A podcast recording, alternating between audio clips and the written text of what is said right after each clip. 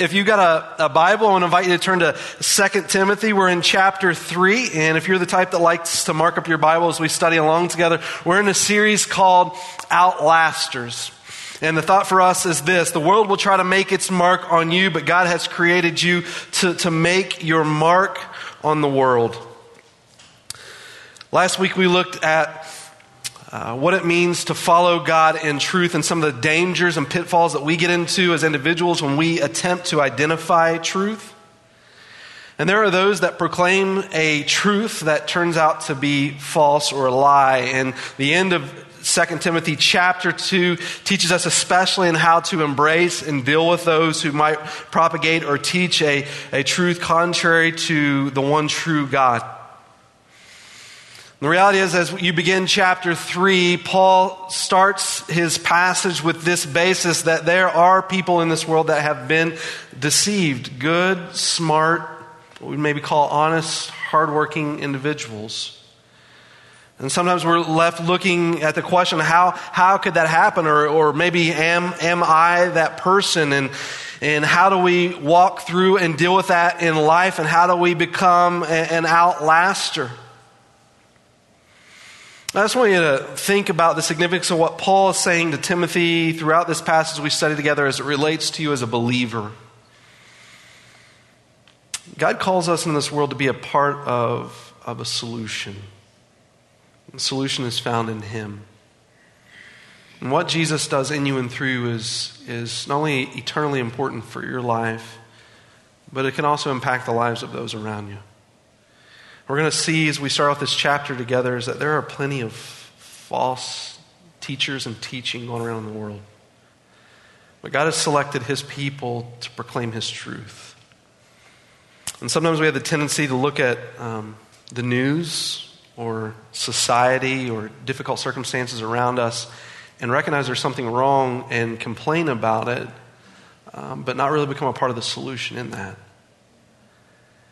And Second Timothy is a book about being the solution, about being an outlaster, about realizing in your life what God is doing in you and through you is important. As, as much as false teaching is propagated, so God has given you a mouth to, to recognize and glorify the beauty of who He is in this world, to proclaim that truth. And, and I think in our lives it happens like this. Every time you show up as a part of God's community, as God's community gathers to encourage for the purpose of encouraging people closer to Christ, you're part of the solution. Every time you take the opportunity to find an area to serve within the church, to proclaim God's name, both in the building and outside of the building, I, I realize serving the church is, doesn't just happen within our walls, but you're part of the solution. May every time you open up in search of truth and, and, you're studying in truth and in God's Word and seeking His face, you become a part of the solution. Every, every time that you engage someone for the cause of Christ, you're, you're part of the solution. And Paul continues to wrestle with that thought with us, and he begins chapter 3 with this negative illustration as it relates to, well, it's scary. Can you go back one? As it relates to the life of the believer, he says this, but realize this that in the last days, difficult times will come. And in chapter verse 5, I'm going to skip on just a few verses from this passage. Counterfeit followers is what he's talking about. And it says, they're holding to a form of godliness, although they have denied its power. Avoid such men as these. And in verse 8, Paul gives an illustration. Just as Jannes and Jambres opposed Moses, so these men also opposed the truth. Men of depraved mind, rejected in regard to the faith, but they will not make further progress, for their folly will be obvious to all, just as Jannes and Jambres' folly was also. So Paul's doing something unique about the illustration that he is drawing from as he's talking about false teaching and false teachers and those who have a, a form of godliness and deny the power. Jannes and Jambres historically were the two priests that Moses encountered in the book of Exodus in chapter 7 and chapter 8 when he comes before uh, Pharaoh and he sings the Charlton Heston song. Let my people go. No? Okay. Dry crowd today. I'll, I'll come back with better jokes later. But chapter 7 in the book of Exodus, when Moses comes before Pharaoh, the, the uh, the miracles that are conducted before Pharaoh with Aaron, Moses throws his staff on the ground, and the, it tells us that the staff becomes a, a, serpent. And so Pharaoh calls his religious leaders into the room, Jannes and Jambres, and they, they conduct the same miraculous happenings. But Moses' serpent ate their serpent. but again, Moses turns water uh, in, in, into to blood. And he causes frogs to appear in abundance. Both Jannes and Jambres duplicate the miracle. False teaching gives the perception of truth, holding to a form of godliness, but yet denying its power. I think that's what makes religious teaching attractive to us as people. There is a hint of truth in it. And so, in acknowledging the hint of truth, maybe not completely seeking it out or understanding the, the, the, extent of what's being proclaimed, we, we see it as good and therefore embrace it. Let me tell you how smart, nice people get fooled. Religion says this to us as people we will make you a better person. Look, look at all the good we do. And therefore, since we make you a better person and look at all the good we do, that good means we're right, therefore it must be true. And that's the conclusions that we make uh, uh, as individuals. We're, we're not taught, especially within our society today, how to wrestle with spiritual truth claims. And we dealt with this last week. The thought is that if I have a, a, a, spiritual feeling, it confirms the truth that I'm living. But in reality, all faiths in the world claim some sort of spiritual connection to the truth they proclaim.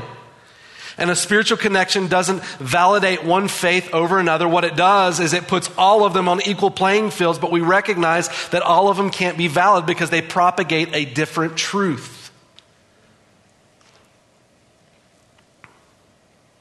Spiritual experience, the Bible tells us, must be tested. 1 John 4 believe not every spirit, whether they are of God, because many false prophets have gone into the world. And Paul dealt with this thought last week that we looked at together. One thing that a spirit loves to do, if, especially if it's a false spirit, is to give you the perception of truth. That's what a false spirit's about. Second Corinthians, we noted last week in chapter 11, even Satan appears as an angel of light. And the same is true with fruit. Matthew 7, we looked at it together. A sheep or a wolf can appear in sheep's clothing. And people even came before Jesus and said, Lord, Lord, do we not cast out demons in your names? Do we not do wonderful works in your names? And Jesus said to them, Depart from me, I never knew you. See, what we would judge on the outside is fruit, the appearance. It looked good. The sheep, it looks like a sheep, but in reality, it's a wolf. And the person that does good, it may look godly, but it had nothing to do with God. Now, fruit can be an indication of someone's life professed in Christ. Let me give you an example. Today, as a believer, when you come and you worship the Lord together with us, if in your life there's no demonstration of Jesus really owning your life, that the Spirit of God indwelling your life, the question we'd ask ourselves without fruit being made known in your life is do you really know Jesus? But the other side of the coin is just because you claim to do good things or have done good things in your life doesn't mean that you know Jesus. In fact, the condemnation that Jesus gives to the individuals that are doing good is depart from me. You, I never knew you. Meaning the most important things in all of our spiritual lives, no matter how much good that we think that we want to do, and no matter how spiritual we think that we are, the, I mean, the, the jig is up. We're, we're all spiritual beings. God created that way. Whether, whether you acknowledge it or not, you're a spiritual being. But what Jesus acknowledges, the most important thing about us as spiritual beings is that we know Jesus. God has given the opportunity for us to, to know Him by paying for our sins that separated us from Him. But smart people are, are, are, fooled into thinking that truth is truth when in fact it's not by looking at the results of things and think that, well, it makes me a better person and, and, and it looks good, therefore it must be right. And that's what Paul's saying with the story of Jannes and Jambres. If you look at the illustrations of their lives, they're, they're able to duplicate the same miracles that Moses performed on behalf of God.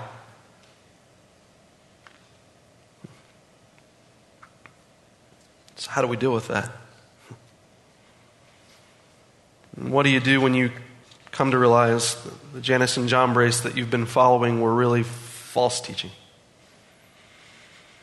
As you read the story of Exodus chapter 7 and Moses coming before Pharaoh performing these miracles, when you get to chapter 8, you find out that Jannes and Jambres can't continue to duplicate the miracles. In fact, when, when uh, Moses comes and creates these fleas or lice or whatever, these, these small insects, Jannes and Jambres at that point no longer can duplicate the miracles that's being performed by God through Moses. What do you do when you realize that what you've believed may not be true? I want to encourage us this morning because we're going to encounter people that have gone through circumstances like that in their lives if it's not you this morning. And I, I want to encourage you this way you don't have to throw the baby out with the bathwater. Meaning, there's all sorts of ways I've seen people respond when they, when they realize that the truth they believe actually isn't truth at all. And they, they could shut down altogether, or they distrust everyone or everything. They get stuck in the past. They can't move forward. You get depressed. Sometimes you cry. Sometimes, in response, rather than crying, you get angry. You, you have the tendency of, of leaning towards atheism or agnosticism. And they determine because that truth that they have found turned out to be a, a, a false, therefore no truth can be found. And some, some are able to move forward. But for everyone this morning, and no matter the circumstance that we come from, whether you believe you're right or you're wrong, in all things, what you want to do is lay down a firm foundation in truth. How do you know what is true? When you study, there is five stages of what is called grief, and, and a, the person's tendency is when, when, uh, when you have something of value that you lose in your life, you grieve over that loss. I've seen people go through the five stages of grief when they lose a loved one. It's common for this to happen. I think everyone likely goes through it then. And, I've seen people grieve their belief when they, they realize they're losing, losing their belief. They grieve it like a death of a loved one. And these are the stages that you might recognize happens in someone's life when, when they've had a, a Jannes and Jambres enter into their world. The first is you go through denial.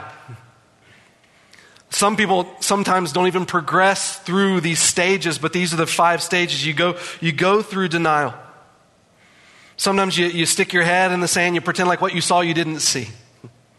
Or other times you say, you know, it, it, it's good enough. Maybe everyone can't be 100% right or truth can't be 100% known, uh, known, so I'll just deal with it and, and you live in denial. Second is anger.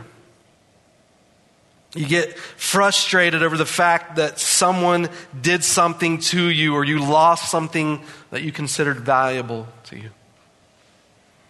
If you get through the anger, then you begin to bargain. You secretly make deals with God in an attempt to postpone the inevitable of what you've recognized and facing the painful reality. And there's depression. Dealing, maybe if we were talking strictly in the arena of truth, dealing with the fact that you've spent time investing into this. You can't believe maybe it happened to you. And last is acceptance. When you're ready to move forward and embrace truth. I'm going to tell you if, if maybe you're that person this morning and you feel like you're going through these stages in your life, you need permission to act unusual in comparison to what you would call your regular self. And I've seen people that have gone through a Jannes and Jambres experience, and this is the typical thing I find that's been stated to me. Am I crazy? I feel like I'm going crazy. Does it look like I'm going crazy? I just want to say for us as people, maybe, maybe. But it's okay. Because now you've got the opportunity in having that freedom to wrestle with some things that need to be dealt with. And you should find a, a, safe place in being able to do it in your life, to ask questions, sometimes maybe even feel crazy. And I just want you to know, as a church family this morning, it's okay. And the deeper you invest in a truth claim, the harder it can be to move through the grief process. And if you're, if you're going through this this morning, maybe I should just say, I'm sorry. And we care about you. And we want to encourage you. We want God's best for you.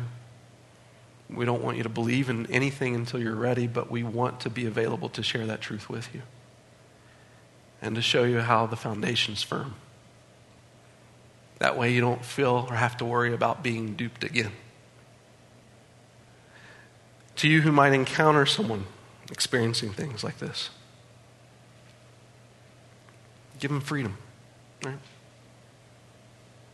Let them be weird on you. Let them go weird with you. but be there with them. 2 Timothy chapter 2 and verses 24 and 25 told us exactly how to respond in this way. He says, The Lord's bondservant must not be quarrelsome, but be kind to all, able to teach, patient when wronged. The attitude that you carry in that circumstance is healing towards individuals that are seeking truth.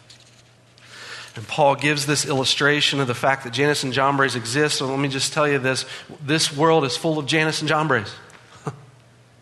But God reveals His truth to us that we may find a foundation in Him, that the people who know it, the rest of it, could open their mouths and just share it with the world. And I love the way Paul advances from here. Because in verse 12, he tells us it's not easy. He acknowledges our, our, our, feelings and he's honest with the circumstance. And he says that just because you find truth now doesn't mean it's going to be easy. In fact, if, let's say, the majority of the world believes contrary to you, if you take a stand in this truth, the world might press back against you. And so in verse 12, he says, Indeed, all, listen to this, all who desire to live godly in Christ will be persecuted. Now, the Greek word all, it's a crazy word when you look it up. It means all, right? So it's to say, maybe as a believer, you look at this, if you feel that your faith hasn't been a challenge for you to some degree, what is your faith really in? Because what Paul is saying here is that your faith will be a challenge for everyone who believes in Christ. Here's the joy of this. If your faith does cost you, you can see the genuineness of it. James says, Consider all joy, my brother, when you endure various trials, knowing that the testing of your faith produces endurance. Flip it the other way, and I would say, It's not until your faith is tested that you know it can be trusted. There will be trials. But let me throw this thought for you. Um, don't be the type of person, as Tupac says, that gets thug life tattooed on your chest, okay?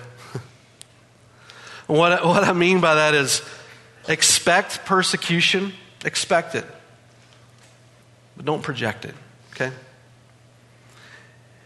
We have a tendency when it comes to faith in our society because we haven't been taught how to engage in those conversations. We say the thought that, you know, faith is personal, so we don't talk about that together when God created us as spiritual beings, which is the most important thing about us. So we should engage it. But we have this tendency in society that when, when someone engages us in conversations about what we believe now because we haven't learned how to really talk about that, we respond one of two ways. We either cower from the big bad wolf, we get this persecution complex, oh my gosh, he's talking about my faith, you know you're like, ah, thug life, hide, hide, right?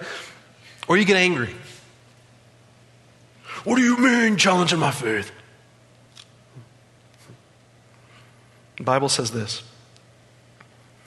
For God has not given us the spirit of fear, but of power and of love and of a sound mind. The truth is, you have no reasons to put up walls when someone questions your faith and you have no reason to attack them when someone questions your faith. Really, you should thank them. When someone is curious, investigating, I'm not saying they're physically coming against you or they're verbal, verbally berating you and attacking you, but when, when you engage in a conversation about your faith or faith in general, it gives you the opportunity to stretch your mind, to stretch your understanding of what God uh, has brought forth in truth in this world. It challenges you to go and search and investigate and learn and grow. Paul's recognizing it's going to be a battle To take a stand in something that might uh, be contrary to your life. There, there might be a battle, but don't worry about putting up walls. Don't worry about attacking. God is your defender. Just be his light in this world. If you feel like you get pressed in a way you don't know the answer, let me tell you, as a church, we're not afraid of truth. And so we want to pursue it. And so you can say, you know, I don't, I don't know that answer, but man, because you asked, I really want to go learn it. And so Paul then begins to lay the foundation, which is the portion of the text I really want to focus on this morning. He says, listen, there, there's lies and there is misconceptions and, and there's uh, even done, things done so crafty that it can trick us into believing it's truth, but it's not truth. And when you stand for truth, it may be difficult, but here, here is the foundation of truth. And this is what we learned starting in the last week and into this week is that truth is measured outside of ourselves because truth was truth before you were you. And your spirit will connect to the truth. God, God tells us that He puts His spirit in His people that it may bear forth the truth in our lives. But the foundation of truth was laid outside of ourselves. And so when you come to someone who claims a spiritual experience and another person that claims a spiritual experience and now they both look validated, you must ask yourself the question, well, what can we measure these two truth claims together if both claim their spiritual experience and they contradict one another? They've got to have a truth claim outside of themselves for which that basis can be determined. When it comes to Christianity and belief in Christ, the Bible lays for us two foundations. Paul elaborates on one here. When the Bible talks about truth, the Bible identifies Jesus as the way, the truth, and the life, and the Word of God as truth. And I want to tell you real quick about Jesus as a church family, you'll see from time to time when people, when you come and visit our church, we hand, there's a book that we hand out. There's actually two ones called How, How Good is Good Enough. The other one is More Than a Carpenter. If you want to lay your foundation in the truth claim of Jesus, read More Than a Carpenter. If we have some out here and you want them, I don't know if they're available or not, but if they are out there in stock currently, grab one when you leave. They're under the first cabinet somewhere. As a matter of fact, will somebody sit those out? We'll just sit them out if we have them. You don't have to rummage through the cabinets. Where's is Carrot in here? Jared, okay, we'll send them out if we have them. The other, the other is the Word of God. And Paul says this But evil men and impostors will proceed from bad to worse, deceiving and being deceived.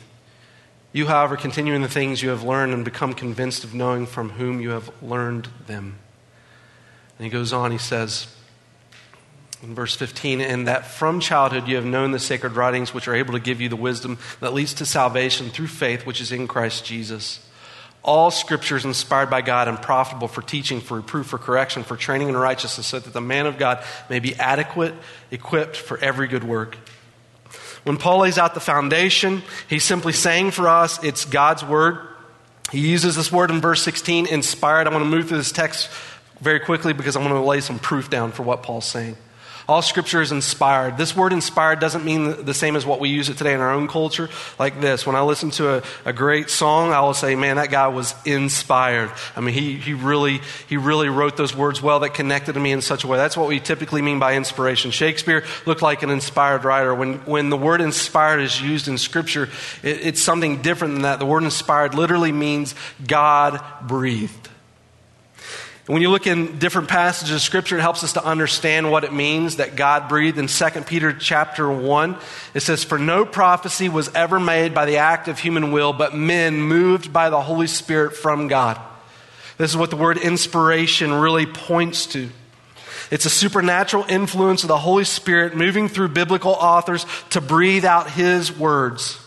Here's the beauty of it it's done through their personalities and guaranteeing that what they wrote was accurate and trustworthy. We say verbal, plenary, inspired word of God is the big words we put on it in Christianity. But God's word coming through his people by the power of his spirit that he doesn't he doesn't make them uh, these these sort of robots to dictate his writing but rather uses their personality to record for us his words in scripture. So much so that Jesus even said not one jot or tittle will be done away till all is fulfilled in Matthew chapter 5 and verse 18 See, God uses their personalities, and so when you read scripture, you see things like uh, David, who was a poet, writing in poetry, Solomon, the wisest man to live, writing in Proverbs, Luke, a doctor, using his intellect to record very precisely in scripture.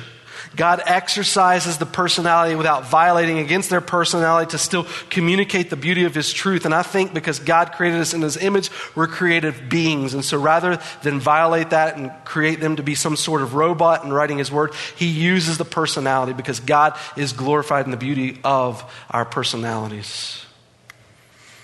In Acts chapter 7, 27, it, it, the same word for moved in 2 Peter is used in Acts 27. It says this, and when the ship was caught, it, uh, caught in it, talking about the wind, a windstorm, and could not face the wind, we gave way to it and let ourselves be driven along. It gives sort of an idea of how the Holy Spirit works. You think of this boat, it's being pushed in a direction that the guys on the boat can't control, but the guys on the boat are still active because they realize if they do nothing, this ship is going down. And it's the same way that God communicates to us, the way He wrote through, through His people to record His words. Jesus quotes Scripture as authoritative and seeing how the Bible calls it God inspired or God breathed. Jesus quotes in Matthew chapter 4 when he's in the temptation in the wilderness. And it says, And the tempter came and said to him, uh, talking to Jesus, and then Jesus responds, But he, he, Jesus, answered the tempter of Satan and said, It is written. In verse 5, then the devil took him into the holy city. In verse 7, Jesus said to him, on, on the other hand, it is written. And in verse 8, and the devil took him. And then Jesus said to him, Go, Satan, for it is written. Let me just give you some confidence in what Jesus is saying here. When Jesus defeats Satan, Jesus does through by quoting from the Bible. In fact, when you read some other portions of Scripture in, in 2 Peter 3, Peter refers to Paul's writing as Scripture. If you look at the, la- uh, the last few lines in talking about Paul, it says, uh, well, let me just read it. Also, in all his letters, speaking in them of these things, talking about Paul, in which are some things hard to understand. So if you ever feel like Paul's hard to understand, so did Peter, which the, the untaught and unstable distort as they do also the rest of the Scriptures to their own destruction. So, Paul uh, uh, is being referenced here in Peter's letters, and Peter's saying Paul's letters are scripture as the rest of scripture. In 1 Timothy 5, for the scripture says, this is Paul writing, You shall not muzzle the ox which he is threshing. That's a quote from Deuteronomy. And the laborer is worthy of his wages. That's a quote from Luke. Paul is taking both the Old Testament and New Testament, quoting it and calling it scripture. They received God's word as scripture. And the point is, the passage is this when Paul talks about all scripture being inspired. He says, so that the man of God may be adequately equipped for every good work, exactly for what God has called you to in this world to live for Him is found in God's Word for the direction that you need. Now, the question becomes Paul lays this foundation of what truth is, right? You can be lied to. There are people like Jannes and Jambres. Following the truth isn't easy. Here's the truth claim, or here's the foundation for your life. It's found in 2 Timothy chapter 3, verses 5, 15 to 17. All scripture is inspired and God breathed. And so we can stop here now and just ask the question How do you know God's word's true? You're telling me to embrace this. Jannes and Jambres lied. I mean, who's to say that this is true? If you invest your life in this foundation, how do you know? From a personal standpoint, I became very hardened towards God at one point in my life. And I would say I wasn't a believer at that point. Matter of fact, if I met Christians, um, you, you saw the worst of me just because I knew you were a Christian. Um, when I started to search for a truth claim in my life to base my life off of, the one topic that I spent the majority of my time on was the validity of God's Word. I've read thousands of pages as to whether or not this book is true. To give you a foundation of some of the things that I've seen or read, let me, let me just point to just some, some proof claims and some text claims that what you have this morning is God's Word. Bible is written over 1,500 years. Over 40 different authors from three different continents and three different languages from a gamut of lifestyles. Kings wrote, doctors wrote, common individuals wrote. Over those 1,500 years, 66 individual manuscripts written that we call one book, the Bible today. And over 1,500 years, that book carries one theme from Genesis to Revelation. Look, I can't even keep a plan going for more than a couple years. But 1500 years, you see from Genesis chapter 3, the promise of the coming of Jesus, to Revelation at the end of the book, the culmination uh, of Jesus reigning as king throughout all eternity. And the theme of the book is one God's redemption and pursuit of man through Christ for his glory that we may know him for all eternity. How can a book do that for 1,500 years, keep that theme throughout its pages? I had a friend that I knew wrestled with this question that I wrestled with long ago before I embraced Christ, and, and he, he didn't want to accept Christ. And, and I remember driving the road with him and I asked him, you know, what, what is it that keeps you asking the question if you've already determined that you, you don't want to accept them? He said this it's the prophecy. When you look at the Old Testament, the Old Testament had over 300 prophetic statements about what Jesus would do when he came to this world all the way to the point of how he would be crucified before crucifixion existed, what would happen at the bottom of his cross as he's crucified, the way that people would treat him, where he would be born, who he would be born by in a virgin birth. In the argument pre 1950 about the prophetic statements about Jesus was that those prophetic statements were written after Jesus. And then they had a problem happen for those who held that view.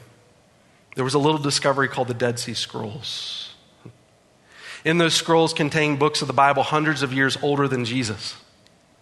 Isaiah 53 is one of the more powerful verses, one of the older manuscripts they found in the Dead Seas that, that really proclaim the specifics of Jesus' death. And so when I asked him, why is it you keep coming back to Jesus if you want to reject him? Why is it you still wrestle with him? He couldn't deal with the fact that the Bible it, it speaks so specifically about the coming of Christ and manuscripts about Jesus live older than Jesus himself. Prophecy the historical accuracy and the geographical accuracy blow me away. You, know, you can get on eBay today and buy biblical artifacts. You know, archaeologists will tell you that less than 10% of the biblical sites have been uncovered in, arche- in archaeological history. And yet you can still buy artifacts on eBay. It's, it, it, it, what about this? And just thinking philosophically, its ability to read us better than we can read it. No matter how much you feel like you, are in God's Word and you're reading God's Word and you're understanding God's Word, there's something powerful about it that just reads into you and exposes you and reveals what, what is lying within your heart and communicates truth to you. Or maybe it's endorsement by Christ who comes along in the, in the New Testament and he declares the, the beauty of the Old Testament so much so in Matthew 4 he lays it as a foundation. Or what about it's a power to, to, to change lives? Or what about the way that leaders were honest in their leading? For instance, kings didn't share about their, their battle losses, about their shortcomings, about their failures. But when you read in history and you see that this didn't happen, but, but you look at the life of David, he's completely open and exposed in what God does in his life. And last, I would say also the manuscript history, the way it's been preserved throughout history. And so let me, let me couple that with another question How do you know the Bible that you hold today has been preserved? How do you know someone didn't change it? How do you know? So I've heard people use the telephone game. Like one guy in the first century whispers to the second guy in the second century, and the third guy in the third century, and on and on. And here we are 20, 20 centuries later, and we've got God's Word. And you know, when you play the telephone game in elementary school, it doesn't work. And I would tell you, if the Bible, if the Bible had been passed down like that, yes, you're right. But that's not the way that we receive the Bible. I mean, if this is the, the first time you heard this, let me give you just some informational thoughts. Today in history, we have over 25,000 manuscripts, handwritten manuscripts of the Bible. Over 5,000, almost 6,000 now are in Greek. They're still finding them today. The Bible is written in hundreds of languages, so much so that most people estimate around 500 AD, the Bible had been translated in over 500 languages. I'll tell you why that's important in just a minute. In addition to the biblical manuscripts, in addition to all of the languages, we also have early church fathers, their writings, their quotings of scripture. So much quotes from the early church fathers like Polycarp, Irenaeus, Ignatius, uh, Papias, Eusebius, Tertullian. So many quotes from these individuals that if we destroyed all of the manuscripts, you have all but eight verses quoted from these early church fathers. One of the beautiful things that happened within Scripture because, or within history with Scripture, because the Roman Empire had conquered most of, uh, of the, the world at that point, or the known world at that point, when they conquered nations, they in, in brought into this kingdom in Rome people of different dialects and tongues. And so when the Word of God begins to be driven out throughout Rome, it goes into multiple languages. And this preserves it. So this, this protected the Bible because if someone wanted to come along and pervert a text of Scripture, they would have to learn by 500 AD 500 languages to change. It was an impossibility. In fact, no one in history is recorded as having attempted to do that. What leaders attempted to do in order to get rid of God's word was simply destroy it. Before Constantine came along and legalized Christianity, there was a ruler just before him called Diocletian, and he's on record saying his desire was to destroy every copy of God's word. And yet today, 25,000 copies remain. Now, it's true when these people copied God's word, there were variants in the copies. Meaning, if you studied these manuscripts today, out of the 25,000 manuscripts that exist, you would find 300,000 variants within those manuscripts. If you were to look at how many pages that is, there's out of 25,000 copies, that's 1.3 million pages of manuscripts. Out of those 1.3 million pages of manuscripts, there are 300,000 variants. And I don't say errors, I say variants for a particular reason. They call them variants because when people wrote during that time period, sometimes they had to write on, well, they didn't get a pen and they didn't get a piece of paper. What they got was papyrus, smashed down reeds. I don't know if you've ever tried to write on a bumpy surface, but sometimes your handwork isn't as legible, or sometimes you end up doing something to a, a line that doesn't look like it should be there. And so the, you have 300,000 variants in Scripture between 1.3 million pages of manuscripts, 300,000 variants. That means 99.5 to 99.8% of the text is pure and there's a 0.2% up to a 0.5% where there's a variant. Out of the 300,000 variants, less, uh, less than 2,000 are considered significant. 298,000 of those variants are considered spelling errors or a different form of spelling. Let me give you an example. Sometimes when people would write Jesus Christ within those texts, they would flip the name Jesus Christ to Christ Jesus. Sometimes when they would write the name John, some people preferred to spell John not J O H N, but J O N N. Out of 300,000 variants, all but 0.5% of those variants are eliminated by simple spelling errors or a different form of a spelling of a name or a word. Potato, potato which leaves you with less than 2,000 variations. And this is what the textual criticism is important. People take these manuscripts, 25,000 manuscripts, this is a job in, in, in this world, and they compare, okay? And they can see fifth century, there's this variant, but in the first century, it's not there. Second century, it's not there. Third century, it's not there. But here, here it is in the fifth century. It becomes apparent when this appeared. When they begin to study the variants, this is what a lot of, of uh, textual critics have found that when someone's copying the Bible for themselves, they copied the Bible for themselves. They didn't think about you in the 20th century or 21st century. Sorry, I'm dating myself. When, when, when they would copy uh, these, these manuscripts, sometimes they get to a passage where they didn't understand it. And guess what they did? They would make a note. They would make a note to help them understand it. That would be a larger variant. And when you compare all these manuscripts, you can see where someone made a note for understanding and what the original text says. The phone game doesn't work because you can go back into God's Word and see it. Why do we have so many translations? I'm going to answer this real quick. Sometimes I've heard why so many translations. There's a bunch of questions I can answer, I know, and, and feel free to ask. Um, if you're in a connection group, take your questions to your connection group this week because we'll be discussing this. But why are there so many tra- translations in English then if God's word um, is, you feel like it's been preserved, right? Well, there's three types of translations. Three types of translations work that you can do when you translate from a language. You can do word for word, which is difficult to read, going from Greek to English and trying to duplicate that word for word. You can do thought for thought, which takes like a Hebrew idiom or a Greek idiom and puts it into an English way that we can understand it today. Or you can do a paraphrase. Translations of the Bible that we have today fall somewhere in that gamut. For instance, let me give you an example. In church, behind your seats, you'll find an NASB Bible. That's what we use. That's actually the Bible that was used, used to found America. It was called the Geneva Bible before it was the NASB. It's what the pilgrims brought over. That's considered the most wooden literal translation of Scripture to date. And so it is a word for word translation from the Greek text as best as it can happen. By the way, you can buy an interlinear Bible that'll just show you the Greek words if you want to look at that. In between what's called a dynamic or a thought for thought and a, and a word for word, King James will be word for word, NASB, the ESV is between dynamic and literal.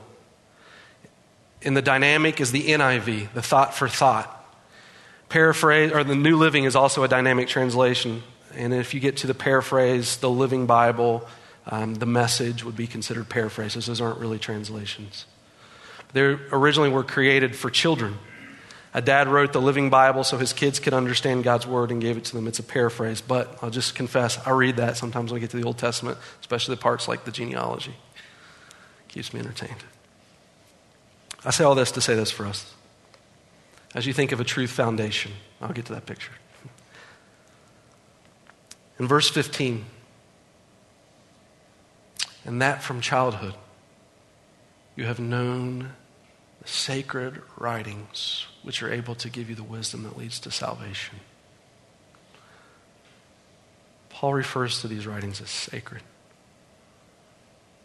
They're holy.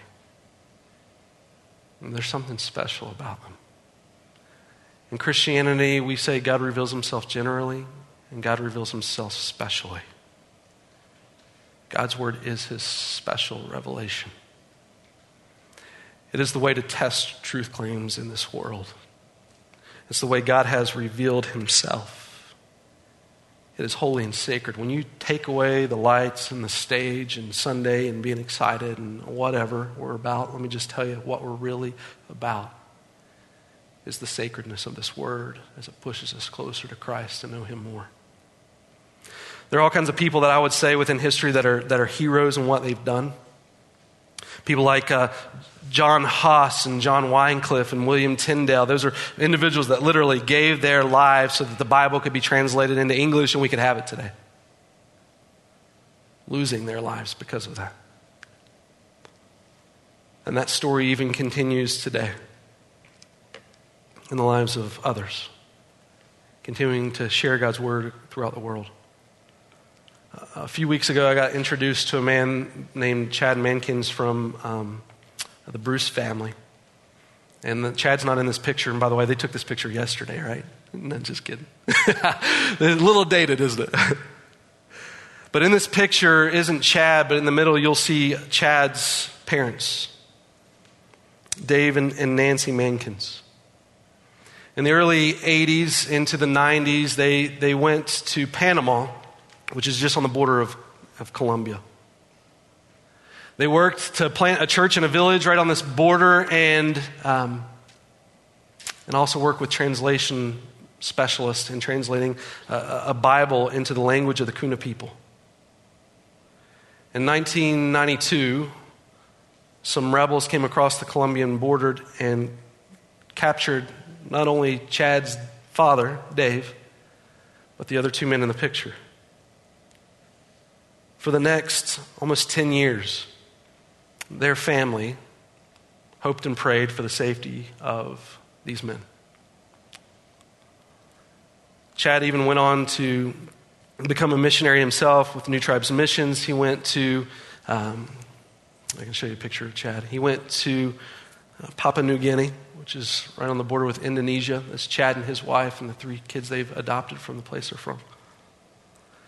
In 2001, after they arrived there, Chad, by the way, went to this country to do translation work so the, the people, the Togo people on this island where he lives, could have the Bible in their language. Chad finds out shortly after they arrive that his father was, in fact, had lost his life. In fact, he was taken through the jungle for four years, and in 1996, Chad's father lost his life. I had Chad send me the story of his father so I could just read it.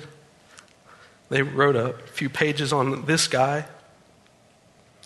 You think of in life what heroes are, and I'm, I'm just sitting there at this table reading this, this story, just crying like a baby, thinking, man, Chad's father lost his, his, his life because he wanted God's word in people's hands, because he knew how powerful it was.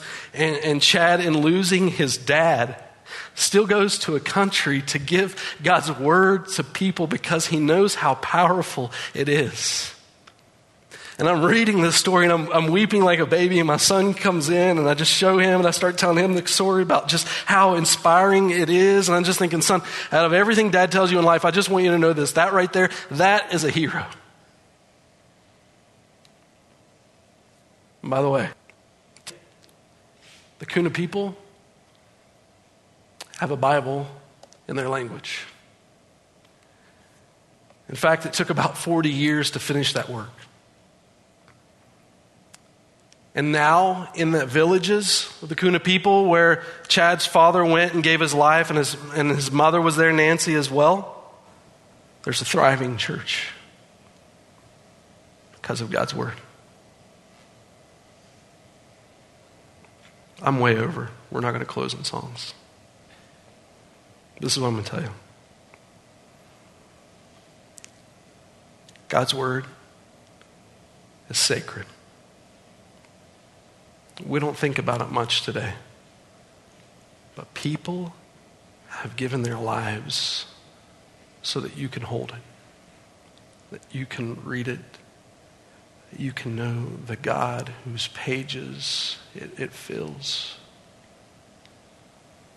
Jesus wrote his word by his blood for us. I mean, it's literally God's love letter to you. It is sacred, it is holy, and it is pure. So I know I didn't answer every question that we could ask about preservation of Scripture and how to know it's right. I had to cut short, but God's word is given for you as a testable foundation. Christianity rests on two truths who is Jesus and is God's word's truth. God has given us an opportunity not to be duped again by Jannes and Jambres, but rather embrace the truth and proclaim it to the world to see other people set free.